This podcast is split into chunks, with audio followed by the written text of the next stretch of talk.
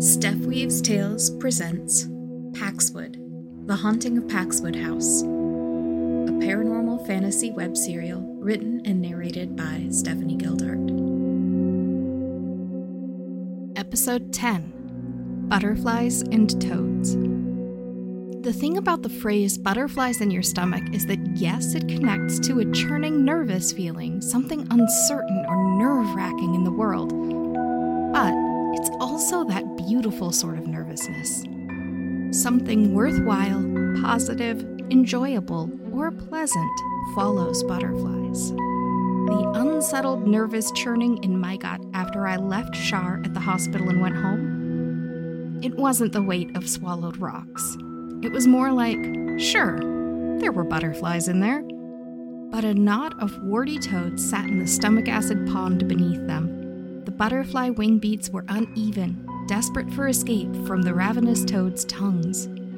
As I laid in my bed and tried to sleep, the butterflies and toads wouldn't let me. Two times in one week, I'd placed my best friend in some kind of trouble.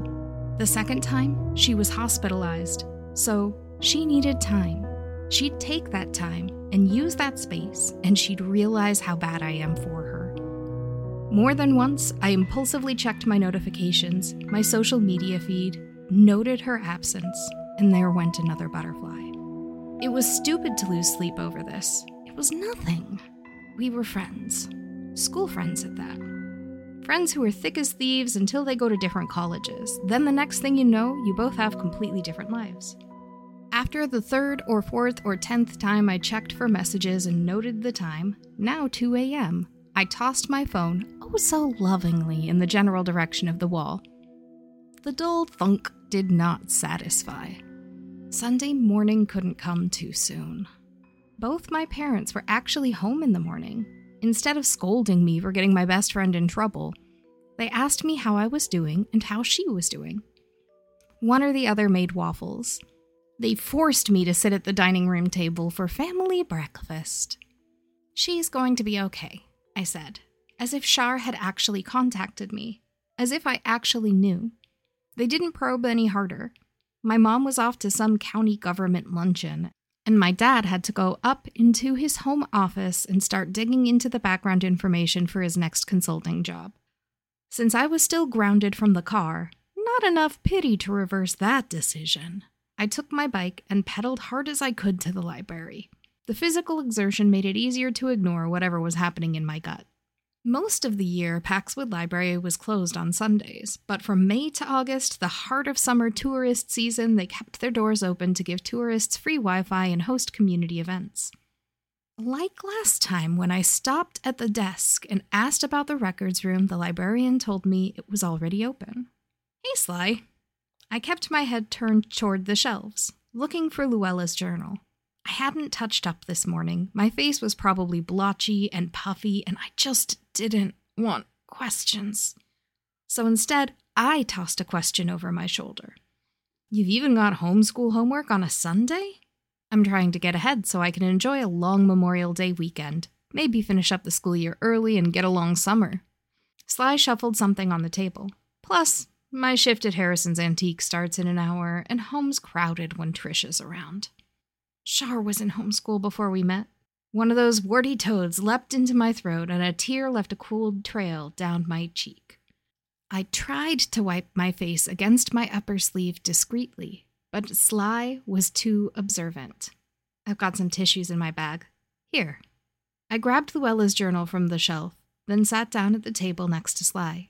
Before I took the tissue, I placed the journal square in front of me. Sly gave me a minute or two, however long it takes to get an ugly cry out and soak three tissues through with tears and snot. Thank goodness no one else came running in to stare at me. Sly went back to reading and taking notes, passing me a tissue each time I used one up. She wasn't cold, pretending ignorance, or feigning concern. Her motions were matter of fact. When I'd gathered myself together enough to actually meet her gaze, she raised an eyebrow. Want to talk about it? Though I'd only met her once before, I wanted to. At least part of it. Not everything. But Char, my best friend, broke her arm yesterday at Paxwood House. I was the one who brought her there. What, did Luella's mysterious ghost dog attack her? Sly asked, tone playful. I grimaced. Real dog, actually. I took a steadying breath and slipped into storyteller mode, only leaving out the part about the woman's ghost breathing down my neck. As I finished my tale, Sly let out a sigh. I'm sorry about your friend.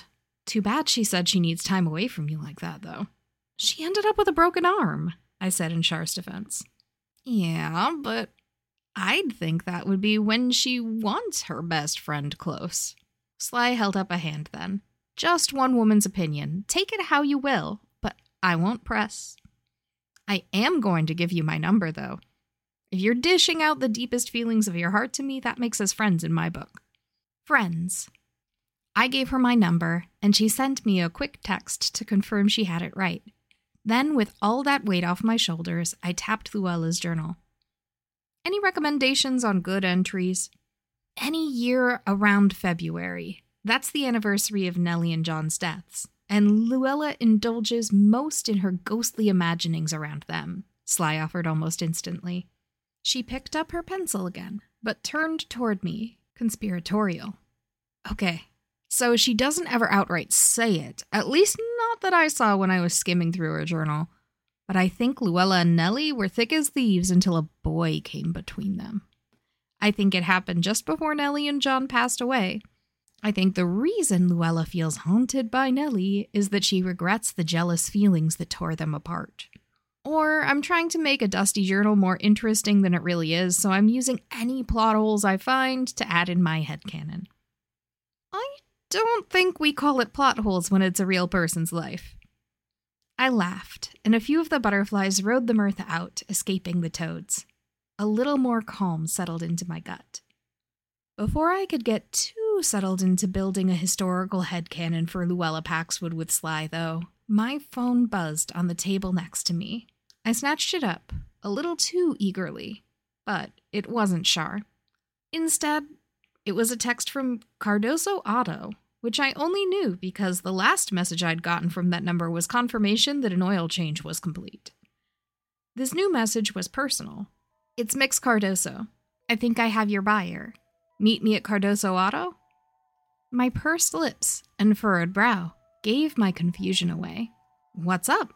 Sly asked. I closed the journal, resting my hand on top of it. Guess the mystery of Luella and Nellie will have to wait.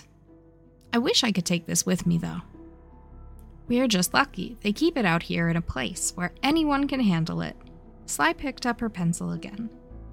I'll be leaving for the antique shop pretty soon. If you find yourself with free time later today, I'll probably be there. We've got some stuff in our authentic historical Paxwood collection you might actually like. I grinned at that. The local antique shops hadn't crossed my mind, though for good reason. A few shop owners had kind of banned me when I was younger because I asked too many questions. But I was older now, and if an employee was inviting me, that had to make it legitimate, right? I'll see you there later. Thank you, listeners, for tuning in. Paxwood, Book 1, The Haunting of Paxwood House, is written and narrated by Stephanie Gildard. That's me. Theme music composed by Human Nature. Visit paxwoodtales.com to read the story as it unfolds. Want to read over my shoulder while I write what's next? Catch me live on Twitch for laid back virtual write ins and crafting. If you like the story and you want more, like, review, comment, subscribe, and if you're feeling particularly entangled, buy me a skein of yarn on Ko-fi. Kerry's paranormal tip of the day Ghost dogs, omen dogs, and demon dogs are three very different types of paranormal dogs that all look very much the same. Omen dogs are the good boys with bad news. Ghost dogs depends on the circumstances. Demon dogs are the ones with the glowing red eyes. Do not pet the demons.